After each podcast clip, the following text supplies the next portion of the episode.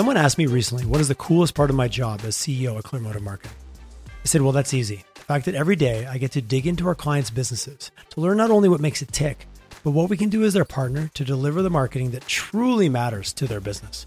It's like being in a living, breathing case study every day. And for that, I am truly blessed. Hello, Collisions YYC listeners. It's with an overwhelming sense of pride that I wanted to share with you that the marketing agency that I had the pleasure of co founding and leading is turning 15 years old. Yes, Clearmotive Marketing is 15. I wanted to shout out a huge thank you to all of our clients, past and present, as well as our vendors and all of the incredible team members we've worked with over the years to make this milestone possible. Check us out at clearmotive.ca to learn more about what we can do that matters to you. Hello and a warm collisions YYC. Welcome to my guest this morning, Mr. Shannon Phillips. How you doing, Shannon? I'm good, Tyler. Yourself?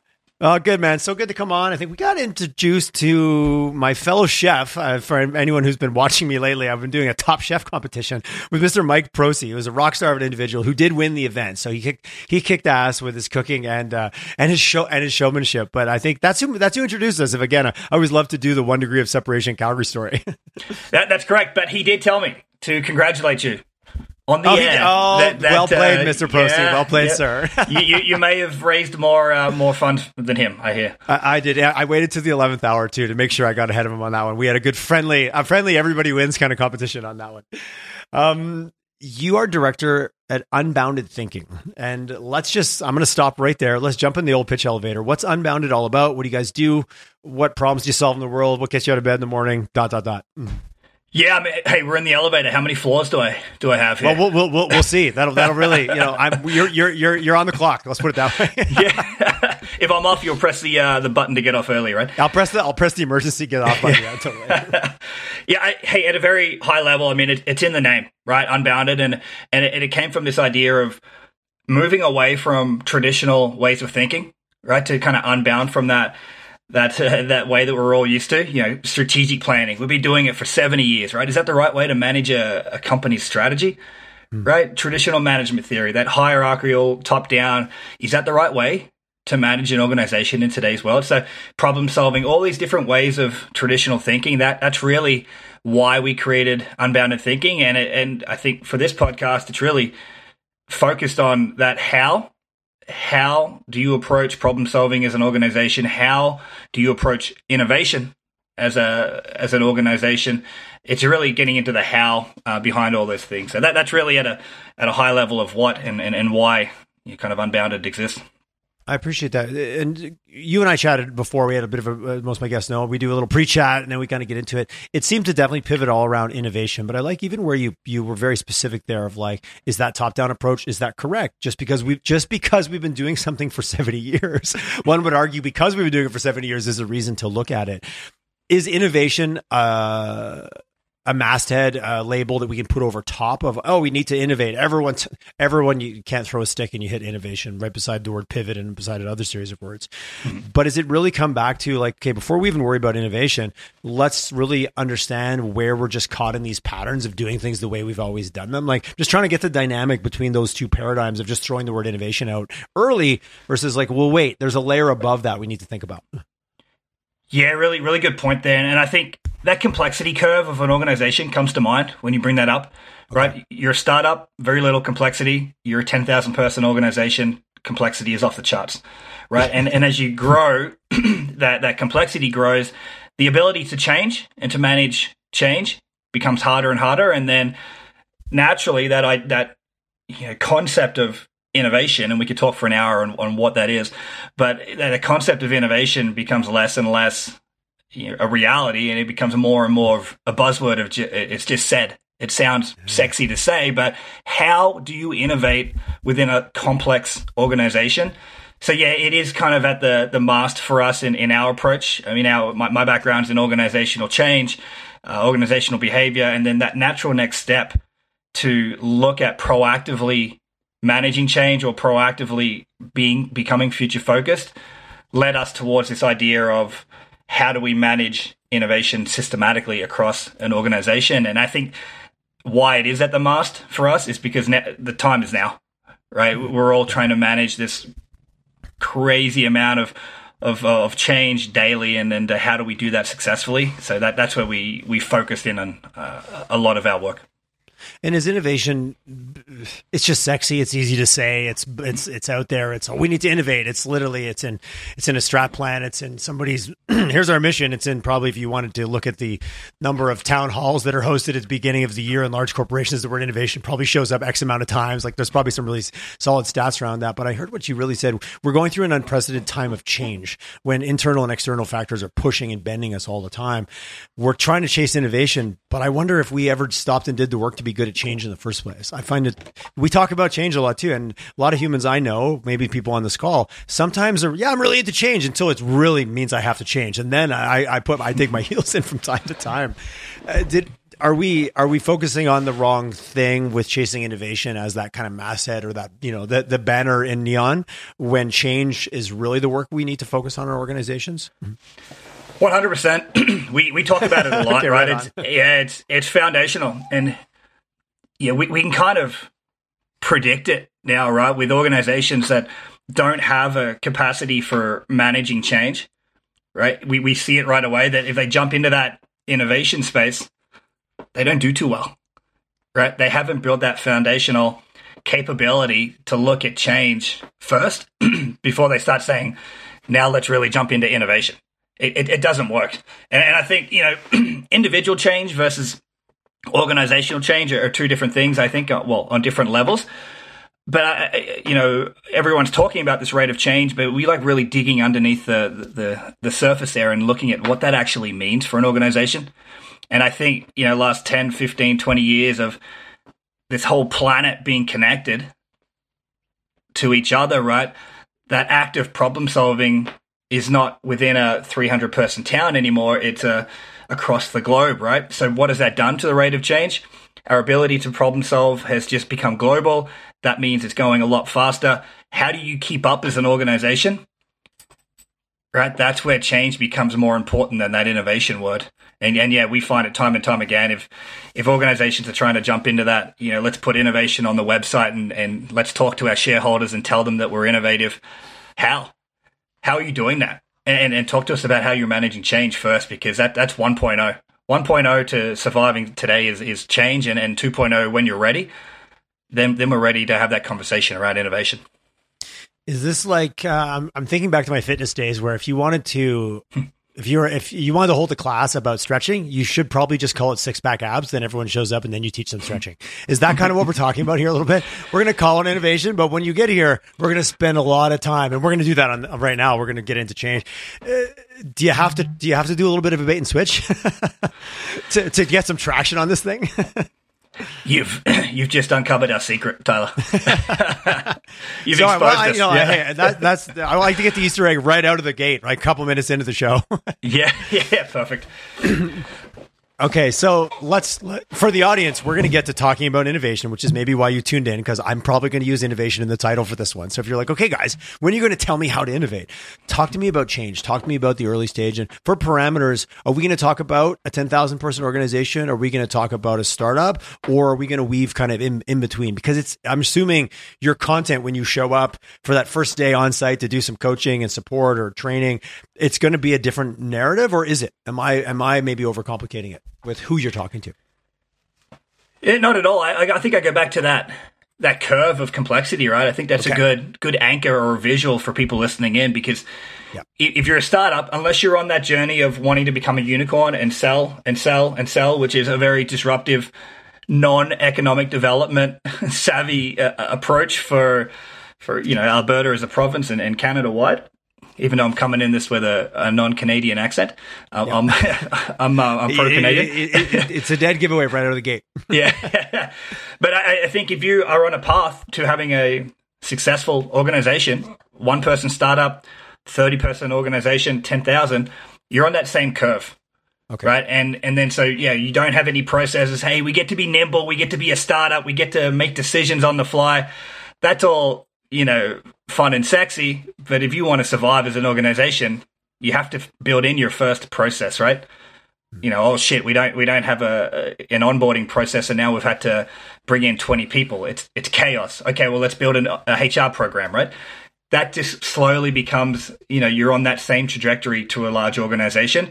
Now, the problem with that is, okay, Shannon, that, that makes sense, but the irony in, in how we manage change today is, is typically with a you know methodologies that are more complex than change itself, which is it's crazy in my oh, mind. Okay. Right? Tell, oh, okay. Tell me. Oh, I like that. Tell me more about that.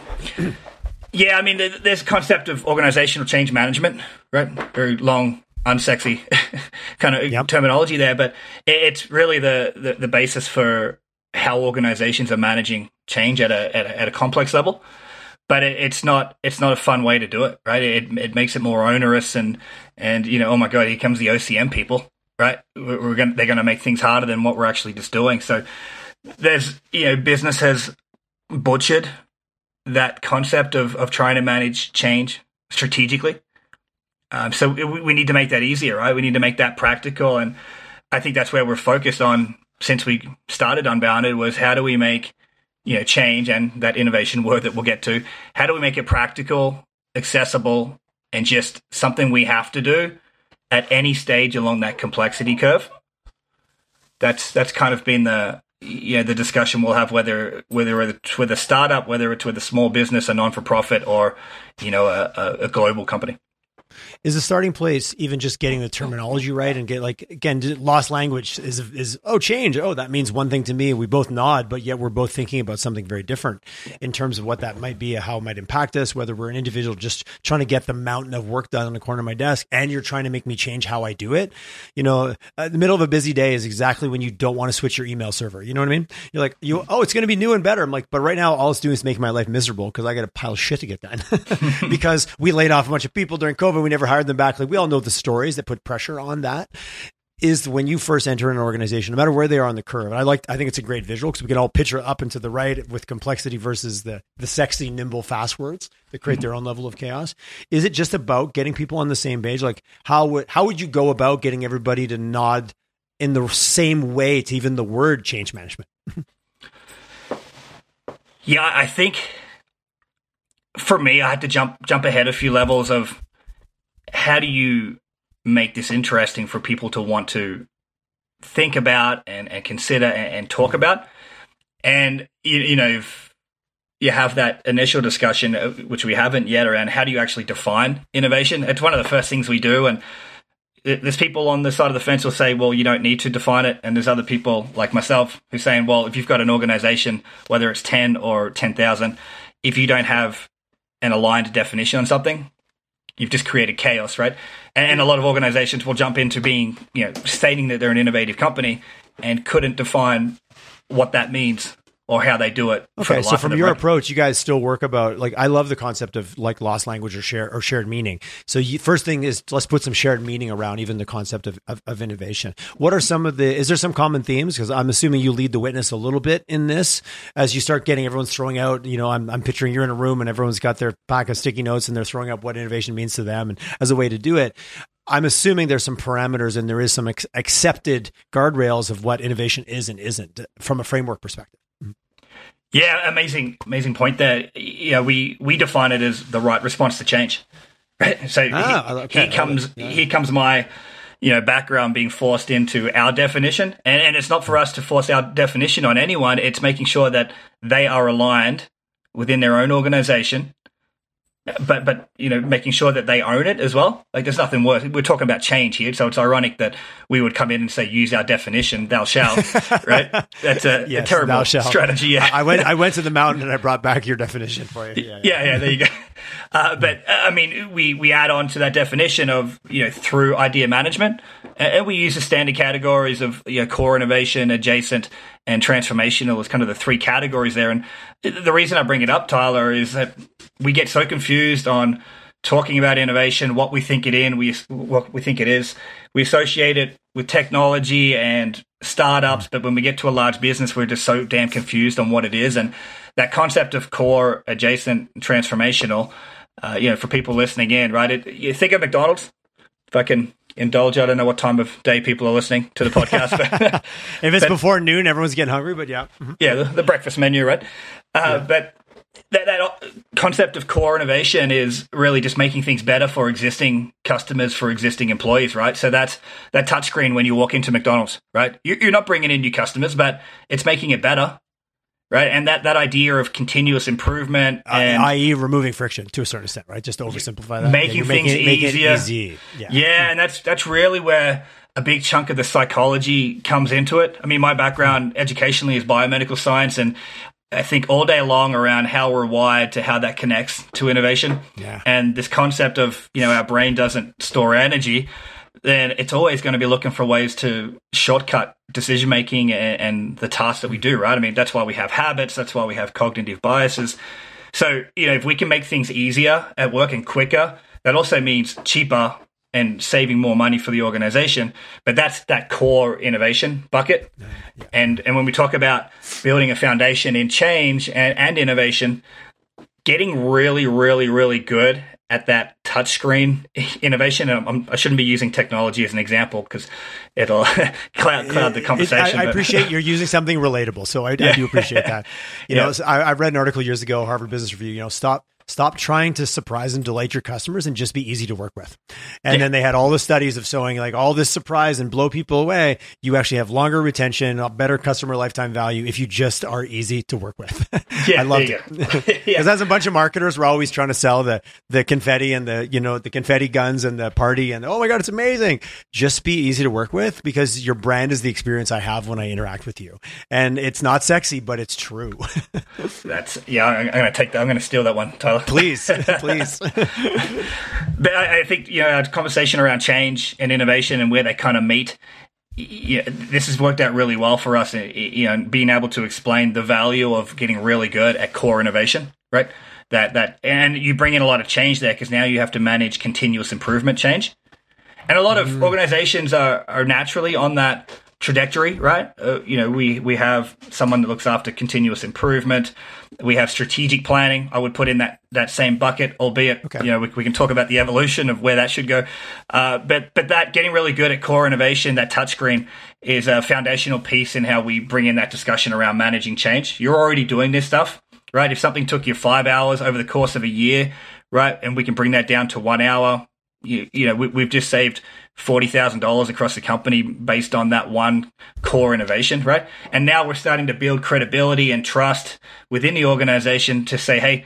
Innovation is for us because we're actually, you know, making life better for employees. We're, we're we're making money off it. You know, all those kind of good things. So that's kind of the first bucket.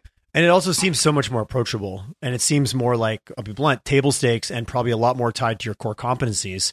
Like it's a we're using fast food. It's a fast food restaurant. You're making it faster, which then makes my life better, which makes it easier, uh, facilitates the transaction. Like it's probably a lot more closer to core competencies than maybe when you get way on the fringe of transformational. But we'll, we'll get sorry, I won't I won't jump to the end.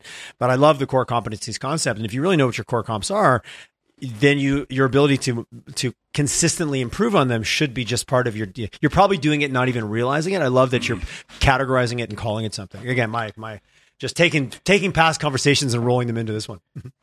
Yeah, I, I love it. I, I, your idea there you're probably you 100% are already doing it, and that's where I mm. think people get caught up with that mm. gap between saying they're innovative and not being able to explain how they do it. You know, and giving you a, a way to say how, right? And, and like we, that we, a lot. we've got and, to move it's- away. And and and, and be, don't be careful what's sexy and what's like the, that moniker of oh big transformation, which we'll get there. It's funny in our world. I always like with clients I do this. Been drawing this up for years. People talk about oh we're going to do this big brand strategy, and I say well let's put your brand in the middle. Who's the first ring? What's your it's your employees. Who's the second ring? Well, it's your vendors and your partners. What's the third? It's your existing customers. Then it's the people that know you and don't use you. Then it's the people that don't know and don't use you. But we always jump right to the outside and try to chase that transformational layer while we step over all the stuff that's right in our backyard. And I don't know how many times I've drawn that on the board and they're like, oh, yeah, but I want to spend all the money to get those people. I'm like, yeah, but what about all these other groups that you already have, a, that are already part of your your your community, if you will? And we step over it to chase the transformational. I'm just playing my own diagram on this. No, I, I love it. It also brings in the, you know the concept of thinking about innovation as as problem solving. Right? We we help mm. organizations visualizing this magical land of turning your organization into this problem solving factory, right? That's, Uni- that's pretty uni- much unicorns and rainbows. Unicorns yeah, and rainbows. Yeah, yeah, no, that did. But but really, we you know we've been alluding to this idea of transformational innovation, and, and I'll get there in a second. But but it is really all about problem solving and idea management, right? That that's how we talk to innovation, right? If you can manage your ideas across the organization and also improve your capacity for problem solving, you're, you're a top five innovative company. If, that, if that's hmm. if that label is important to you, right? We, we just use a word to associate it with what people know. But for us, underneath that layer of innovation is get really really good at problem solving and get really really good at managing ideas. Because then again, back to that point of if you're a if you're a startup with five people, if you're a, you know that ten thousand person company, creating idea flow throughout that organization of small versus large, where an, a person, where Shannon can have an idea in a shower and go to work. If that idea dies and it doesn't go anywhere, you know, every idea not captured is an idea lost. And when we go back to that idea of managing idea of looking at the rate of change, if you cannot create idea flow in your organization from the 10,000 people that are coming in every day and they're the experts in what they do, if you can't manage their ideas properly, that company that can do that is going to thrive way, way more than, than you are, right? So the concept of idea flow, yeah, I think, is, yeah, a, is, a, is an important one. Again, such a big beast eh, because no matter what, everyone has has like resource constraints. If you're five people, you have resource constraints. If you're 10,000, you have resource constraints because time is already committed. Opportunity cost is real. It, it, it's a factor. I really like that. The, the, the, kind of that discipline of you know you're you're you're going to be defined more by what you say no to than what you say yes to and like that balance of how do you create a framework that the right things are getting said maybe no not for now but the other things are getting said yes to. But if you don't have idea management it's all getting it's all getting overlooked. Yeah we, we mm. do that exercise early on with, like with, with anyone new that we talk to right is okay yeah draw out the, the flow of ideas for your team for your organization for yourself right? And that is such an important baseline right? And and uh, you know, talk about unbounding. How, how, many how many are able are, are, not able to do it, or how many are able to do it? If you had ten of them in the room, because that feels like every sudden everyone goes yeah, and then it just everyone holds their pen in their hand and doesn't write anything down. You know what? It's it's interesting that I, I uh, you're probably thinking you know it's a high number that don't. But it's such an interesting number that, that yeah, can so and don't realize it. Yeah, I, I'm, I'm on board with you, Tyler, and thinking, you know, this is nine out of 10 can't do it. Yeah, but that, but that's my my brain wanted to go to the negative on that one for sure. And, and, you know what? So did mine. So hey, shame on us for no. For hey, you know that. what? I I love new. I, I reserve the right to learn something new and change my mind, man. yeah, well, it, it's also making it back to my point of, of, making this so damn simple that people. It's a pain reliever. It's not an addition to their day, right? And you know, many examples of. So what happens if you come to work with an idea, right? Well, we have a weekly meeting and then we talk about it and then if it goes somewhere, we'll work on it. And then, so to me, that's idea flow, right? But now, now we have a, a baseline of, so how does that work? How are you managing that problem? right? Whose ideas are getting sh- shared, right? Uh, do, do we feel like they? Anyway, that that's a baseline to say, okay, where do we go from here, right? So, if you simplify the idea of what idea flow is, I think yeah, it gives a better answer than having a complex example of what you and I were probably well, thinking of. Right? yes, because complexity dies under under its own weight. Yeah. But back to your point about well, you know, culture and this is well this is how we do it here if there's a showcase or there's an environment or there's a clear path that's understood about hey if i have an idea i can bring it forward and someone will give it the light of day that creates a very different outcome culture than oh yeah no don't bother with your good ideas and you're never gonna they're never gonna see the light of day anyways. Well, you know how it's like around here. Like that, that that narrative that happens at the water cooler can go both ways equally as easy. My negative my my negative bias puts it more on that don't bother with good ideas around here. Nobody wants to hear yeah. them anyway. Like my, my cynic the cynical me goes there. Yeah. Well, hey, isn't that why entrepreneurship is booming in, in, in Calgary yeah, and, and, Alberta, right? Is ah. you know, an entrepreneur is just a pissed off entrepreneur where no one listens to him, right? Completely. That's why I'm unemployable because I can't deal with someone else's yeah.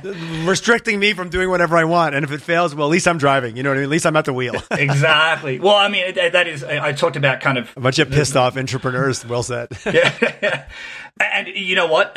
When when we think about that in terms of economic development, right? In that we don't want these pissed off entrepreneurs to leave. We want them to stay and bring that same or tap into that that asset that organizations have, and that's where we focus a lot of our work. And and to be kind of if I can get another floor on the elevator from before, right? We Yep. we, we started. The, the unbounded. elevator's still free. Like we're, still we've got it okay, reserved for the day. It's like moving day. You know, you pay your you pay your fifty bucks and you got the key to use the elevator. Perfect. All right, I'm calling you next time I move. Uh, but the the the under underneath reason why Unbounded started was that that lonely tree concept, right? Of you keep bringing your ideas to work, right? You keep get, just getting told to work on the same kind of stuff, and so you're not you're not getting to that motivational aspect of working on funky problems and and sharing your your, your ideas so what, what do you do you start looking for other jobs and you you think about entrepreneurship because that that looks pretty there's a lot of support out there for that you know that community is is amazing but, Well, but that, what that that story, do? the story about entrepreneurship in the last five years has changed.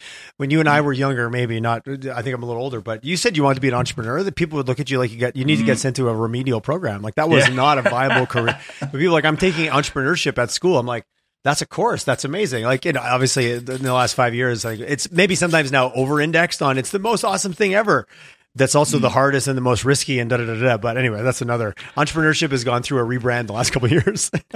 Yeah, I I mean, my world, I think about that exactly right. And for us, we're we're doing a lot of work in trying to balance out what that means because I, I think, hey, if an organization has its HR strategy where it's all about continual onboarding and not developing existing employees and happy to see people go and start you know bringing new people that's a terrible hr model for a business right but it's kind of what we're I, I'm naive when I say this, so you know, please, anybody listening, come at me with your feedback. But you know, that's kind of what we're doing with putting all this attention around innovation, mainly within the startup space, right? What are we doing for the hundred thousand active organizations already in Alberta to be able to tap into that entrepreneurial aspect of it? I mean, that that's where we really focus a lot of our work because, yeah, there's becoming an entrepreneur in Alberta is sexy. There's a lot of support for it. But what about the five year company that's a small business that wants to grow, right? How do we get them to be a hundred year company, right? That and they're not focused on tech, right? So all of this funding that's going towards tech and startup and so forth, it's it's a fantastic boost for the economy. Yeah, no, it's a good point. yeah, sustainable economic development requires us to think more around the, the active businesses. Anyway, that's a, a rant down a different rabbit hole. No, no, I like it. I could jump on that rant. I'm going to resist. We're going to circle back. So we talked about core. Let's Yeah. talk about adjacent. I'm going to bring us back. I'm going to bring us back. Yeah. Because yeah, you and I can go woo way off in left field, which I would love. We'll we'll do that after over pines. Uh, talk okay. Core, adjacent, and transformational. I think just even that little framework against that complexity curve starts to give people a way to think about this. Like the imaginary whiteboard, and for those vi- of us who are visual, I've already got this drawn out in front of me. Yeah. so talk to me a little bit more about adjacent and transformational, how that evolves beyond core, which is making better for existing customers. Dot dot, making it easy. Right. How do we move beyond that? What's what's adjacent start to look like? Yeah, for sure. Yeah, Tyler, this was intended to be one of those stand-up comedy shows where you know you talk through stories and then you come back with the punchline at the end. We're, we're all coming back. Beautiful, beautiful. I love it. No, it's the art, the art of circling. It's I think it's called nested loops, where you leave half open stories throughout your whole dialogue, and then you close them all at the end, and the audience walks away just feeling rejuvenated and, and, and Yeah. complete as a human being. But anyways, it's a nice theory, so we'll keep going. Sure, yeah, yeah. That's that's what we're doing. Uh, so so adjacent, 100%. right? Yeah, thinking about you know, core with it being making life better, like making life easier for existing customers and employees. So adjacent is about bringing in new employees, uh, customers rather, right, and, and also employees. Yeah, and for the McDonald's example, it's McCafe. Right, little little plug to this little known country down south called Australia who come up with the concept. Not sure if people can tell the accent yet, uh, but the, this idea of bringing in new customers, right? Mc, McDonald's just brought in a whole whack, a whole new market of coffee drinkers into their into their existing market. Right, so that that's really, and when we think about effort, right, of you know talking about you need to get really really good at core innovation or continuous improvement before you can build the credibility and trust to, to think about adjacent or transformational, right? When we think in terms of percentages, these are these are known consulting percentages that you know take them with a grain of salt, but it's really more around the concept of you should be spending you know 80 85% of your effort and getting really good at at core and then you know around 10% or so at adjacent and then that leaves you know what a few percent math. Yeah, yeah. Yeah, a, for- a handful of percent. Uh, your, your skunk works and your all that, but we'll talk about that either. How, and then how, like the how around transformational. But you're right. It, it gets the most. it, it, it, has the best PR campaign right right now. I'm just going to take it back to who's got the best branding. Core sounds boring. It sounds like table stakes. It sounds like something that's not going to blow my hair back. Uh, adjacent, a little more exciting, but transformational certainly is what gets the headlines. If we want to just pl- play out that narrative. Mm-hmm. Yeah, I, I play it back to the motivational theory, right? So transformational seems, you know, like that. That's what innovation should be.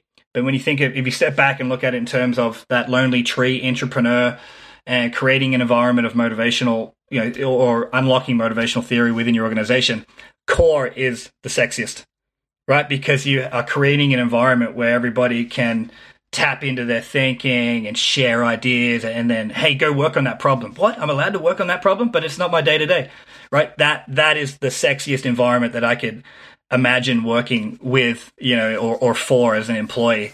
Um, but yeah moving towards transformational it's what we think innovation is and i think that's why we've created so much buzz around it. And you know we we, we talk a lot around you know, why is innovation a buzz? And yeah, I'll take on Spider Man here, but you know, with no consequence comes no responsibility, right? We can say innovation a thousand times and it sounds good, it feels good to say it, but there's no consequence to it, right? And and, and it's our mission just to be like, what do you mean by that? Right? How how do you actually innovate? And it, it's time to kind of get rid of that buzz around it. But I think because it does lie within that transformational state, but our yeah our work is really focused on you know that being a five percenter right? That when you get really good at core, then you start building trust. And also your senior leadership. A big problem is that senior leadership don't trust this concept of innovation because it, it hasn't been proven to them, right? They don't trust it. So if you can show that core innovation is improving employee experience, is saving a whole lot of money, saving a whole lot of time, right? Once you add value to that core innovation piece, then they say, okay, well, go, uh, go explore. We're going to put a team together, go explore uh, you know, here's a bit of money, go and look into adjacent innovation. Now you've built trust rather than just starting from scratch saying, we're going to go explore transformational stuff. That's a terrible strategy. You'll fail m- most times.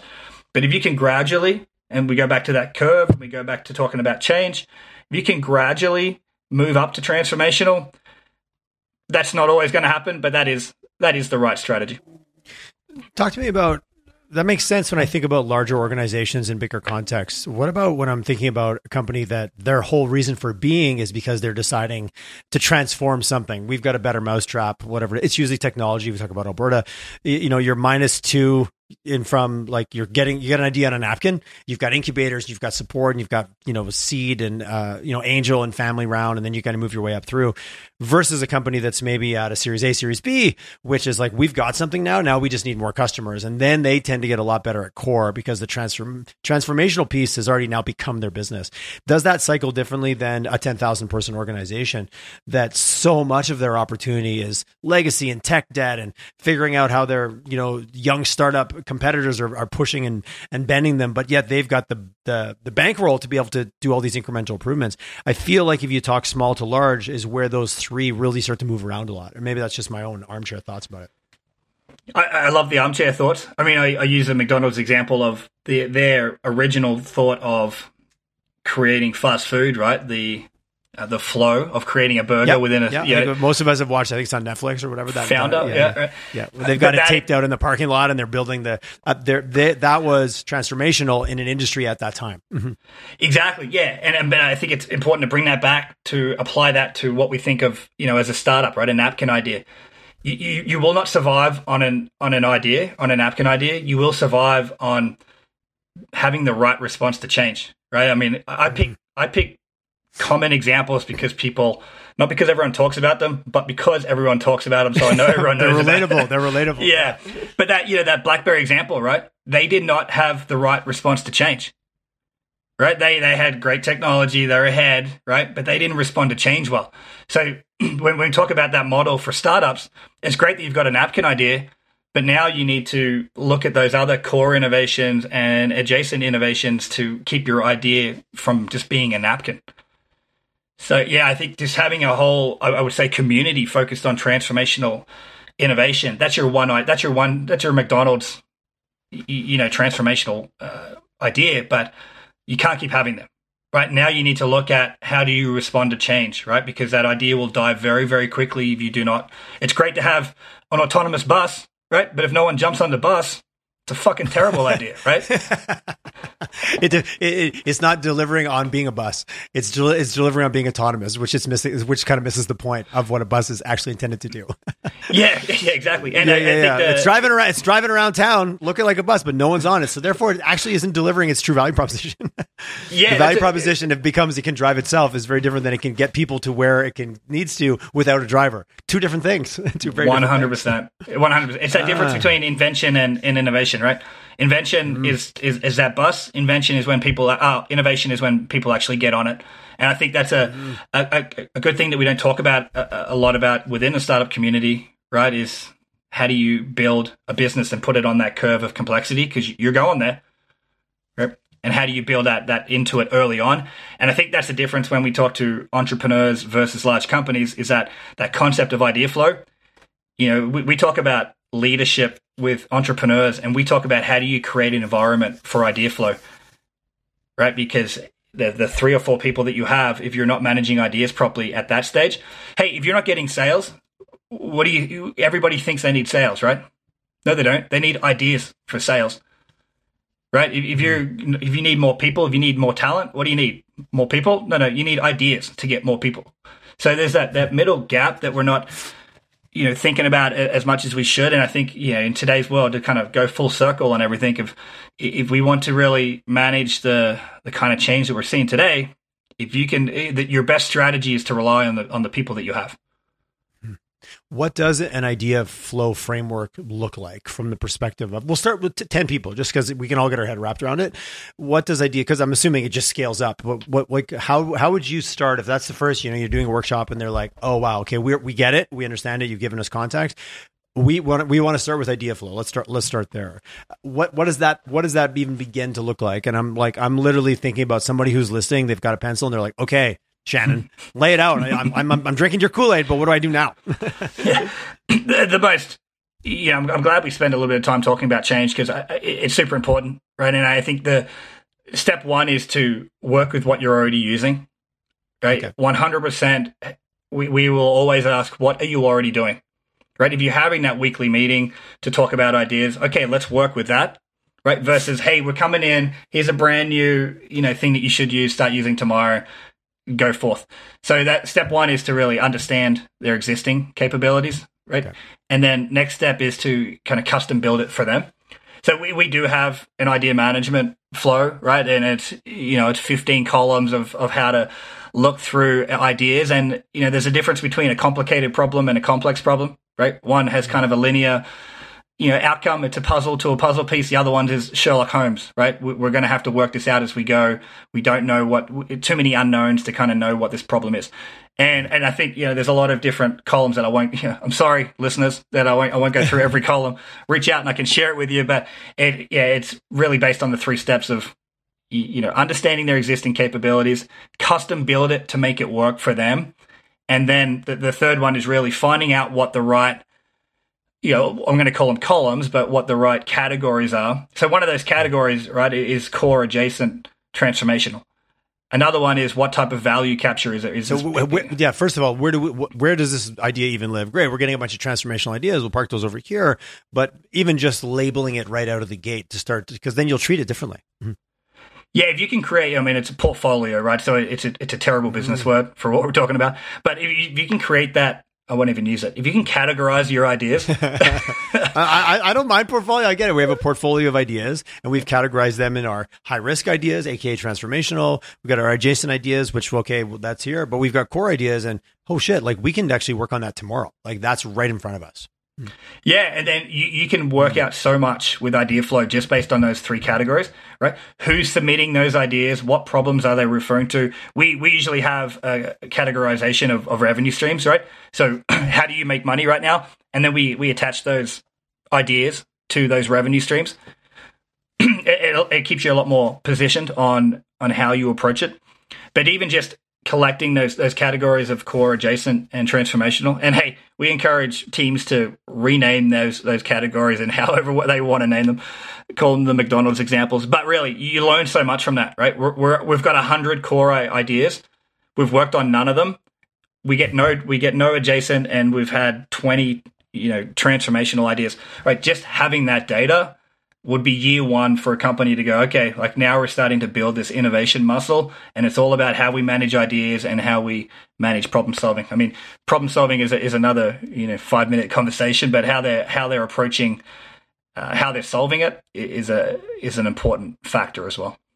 We'll touch on that. Um, I'm curious, what, where does risk play into this? The risk of not changing, the risk of not being in tune with where you can remove friction for your customer the holy shit, if we don't change, uh, we're going to become irrelevant in our space because uh, external factors, global impact, new competitors in the field. I'm assuming risk is playing into this in terms of uh, a weighting on what we focus on versus maybe we got 100 core, we got we got 10 core ideas. Wow, okay, which one is easy? Which one is approachable? Which one makes us feel successful? Which one is like shit? That's a make or break. If we don't do that, we're actually exposing ourselves to losing business or losing customers. How do you factor that into the mix? How you just explained it, it was the, the perfect. You kind of answered your own question, I think, a little bit. Of, of just, sorry, that was this was me thinking out loud. So thanks. Sorry, I didn't. That's not how I meant to deliver it. Here, let no, me ask was, a question and answer because so I, I, sound wise. No, that was not my intention at all. it was me thinking out loud now. I it, it it was a perfect response though in that just now having that you know you just had that conversation based on what we've been talking about. That to me is a form of risk management, and, and my background's in risk management. Uh, I don't share that too, with too many people, but this whole idea of managing ideas it is a risk management program, right? And then these ideas come up. You, like I said, you have all these other discussion points or, or decision points, I'll say, rather than columns. But now you're you're looking at these ideas in terms of risk. It's all built on the concept of of how do we manage risk. And I think when you're looking ahead, have you ever have you ever heard that? I think it's Jane McGonigal story. I'll, I'll be quick with it, but it, it, the concept of um, she was a uh, you know used to build games, and she's a futurist, and she built a pandemic game.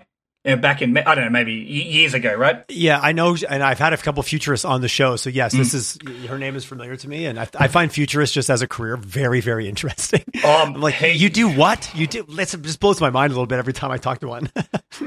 Yeah, yeah. Here's another tangent, right? We we have uh, you know a futurist or a strategic foresight person in our group.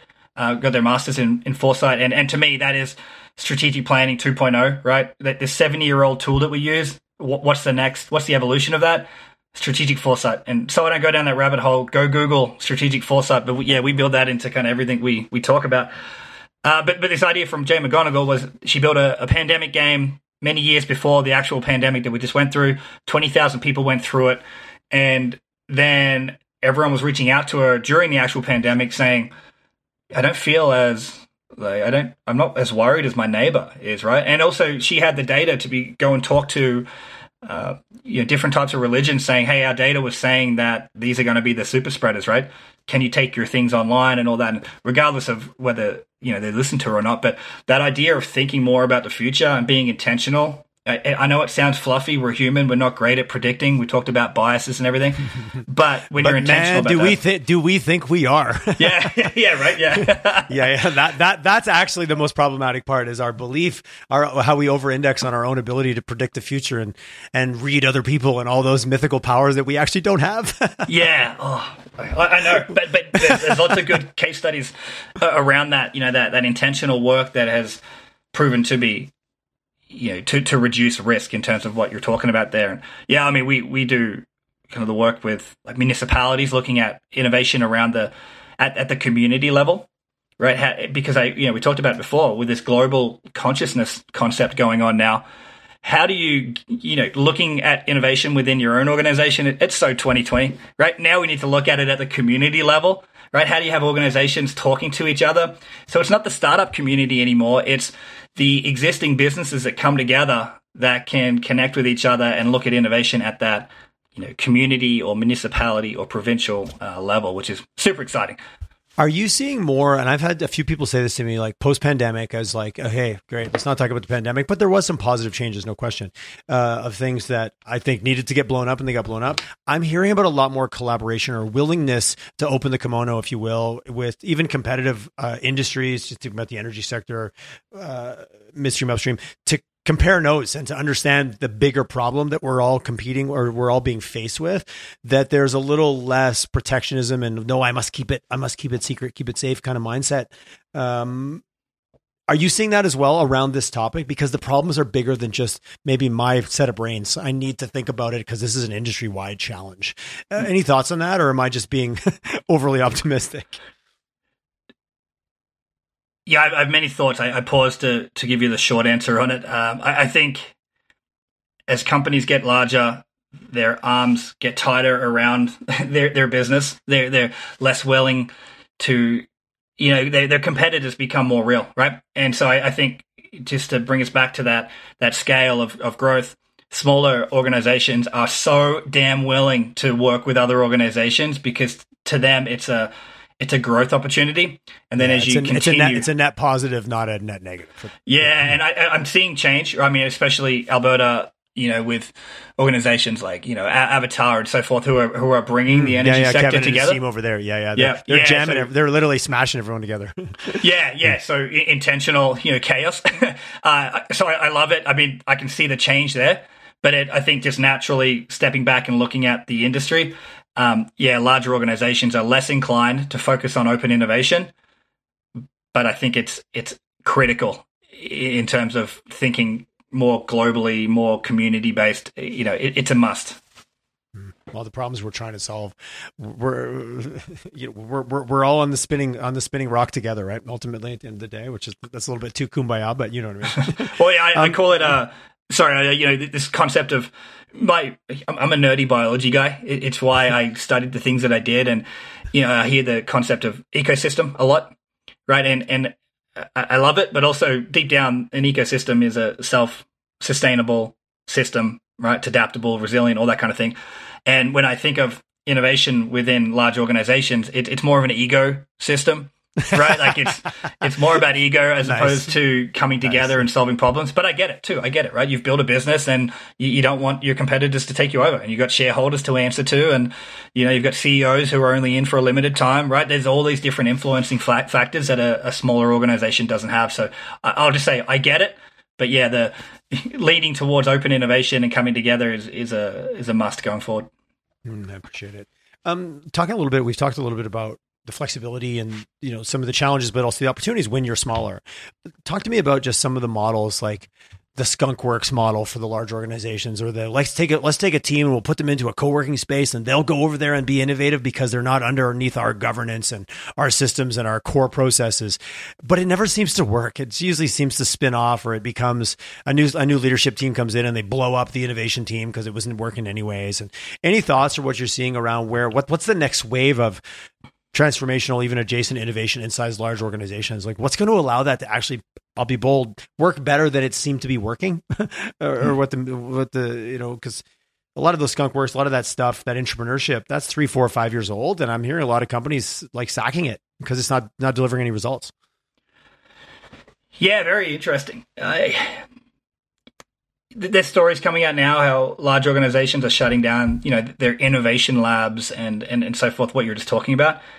I I think it's just an opinion, so you know I'll be cautious in saying it's it's just my opinion. Uh, you know, what I'm about to talk to, but I, I, think we jump into a lot of innovation seems sexy. Let's just do it. I'm the CEO. We've put it on our damn website. We need to create an innovation lab because our competitor's doing it. That and for context, I'll, I'll, just kind of run through our framework a little bit because that to me is, is step four of start innovating, start learning, start adapting. There's there's steps before that that you need to go through, and the reason I bring that up is, is you know, we talking about understanding existing capabilities. That's kind of step one in how we do our work, right? We, we use maturity assessment. That's just a tool, but it's really to try and understand where an organization is at, small, medium, or large. And then we, we use that information to build out what we call an innovation blueprint.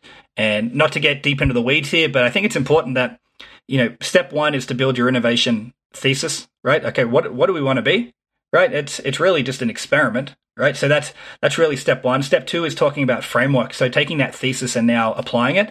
And and the reason I bring that up, I won't ramble about the rest of the steps in the blueprint, but th- that point is where you understand what models of innovation. So what are you going to do internally to get your employees motivated? What are you going to do externally to work with industry networks? You know, is is having an innovation lab right for you? Right? We, I don't think we're ever asking ourselves these questions. We're just saying they're doing it. Let's do it.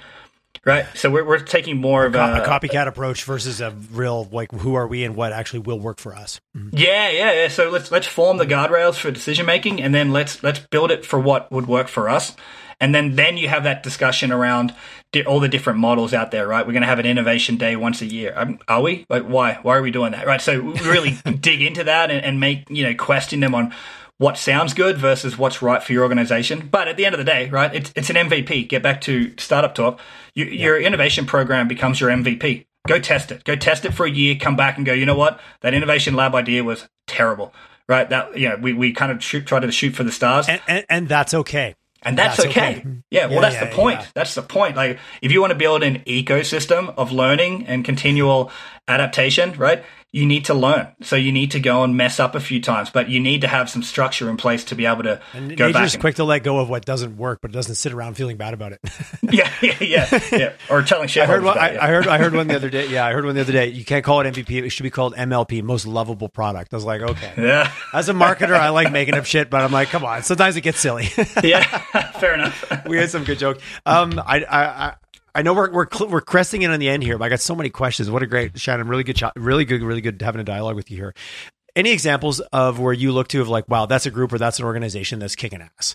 You know, is it 3M? And I'm picking an easy peasy one because if we all know some of the things they put out to the world. This is the idea IdeaCos. Is it, you know, is there organizations that like they've really got this figured out and they've they they've been able to scale high and right on the graph while also being adjacent and transformational? Mm.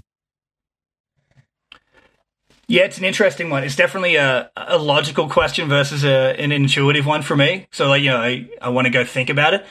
Um, but so I guess t- what comes to mind, I think it's less of the success of it, but more of how they approached it. Mm, and I don't just want to pick a typical example, but I do love the idea that a, a very large organization went and purchased a shopping mall and called it their you know their their innovation space right? Their moonshot factory which is google right? I, am yeah. not playing i'm not playing with the bigs because our whole vision is to make innovation accessible for every company and not just allow the bigger companies to get bigger because they have money to throw at it right? That's yeah. that's important which is a whole other paradigm of where things are going back to getting your arms around almost like too many things. Yeah yeah but the, yeah exactly. But the concept Mon- of mon- monopolies are real and, and and can be very dangerous Yeah, so it's weird that I'm actually talking about this right now, but I think it's more of the learning. Hey, come on, of, you already used McDonald's, so don't don't try to don't try to take the high road now. yeah, I, I think it's okay. So here's where I'll go with it: is that they they saw it as important, and albeit large companies typically do because they realize that managing change becomes harder, and therefore they need to throw way too much money at it, which is brutal. But then they then they then they figure it out. Then they go, oh, okay, this is actually valuable. And the reason I use the Google example is that they have a whole organization focused on solving world like global problems. Right? They've taken sustainability, you know, goals and said, Let, us tackle them. And I and I love that about it, right? And regardless of the name of the, the organization. So I, I bring that back to say that if organizations can adopt that way of thinking, more be it you know more practical and more accessible that's what we're trying to do. Well what's realistic for you at the level that you're at in the game right? Exactly yeah. But they're structuring yeah. how they approach innovation. They're managing their ideas. They're managing problem solving. They're look every company at a certain point builds in a quality management system. They build in a safety management system cyber security management system.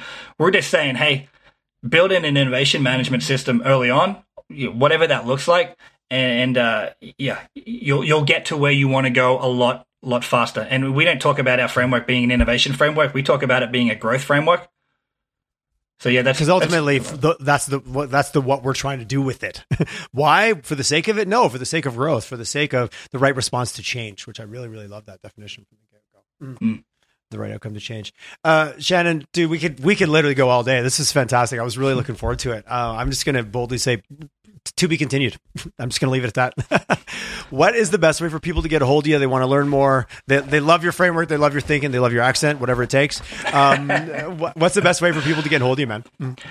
Yeah, LinkedIn's the best because then you, you, get to see what we're doing, right? And, and then kind of nice. follow suit there. Um, but also, yeah, email wise, Shannon at unboundedthinking.com. I got a few different emails, but that's a let's, let's stick with that one. Yeah. Yeah. And unboundedthinking.com, you guys get a good website. You've got some yeah. examples. You've got some, you, you, get, you get into it on there and, uh, really thought provoking. My head's, I got so many, dude, we could literally talk for another hour. Shannon, that was fantastic. Thanks for spending the time this morning. And, uh, you and I will cross paths again. I'll, I'll put that out. I'll say that. I'll say that with as a threat. yeah. yeah. it was a good time, man. Thank you. Thank you, Tom. I thought you might. Yeah. It was really fun, man. Thank, thanks so much for your time. I appreciate it. I appreciate it, Tyler. Thanks so much.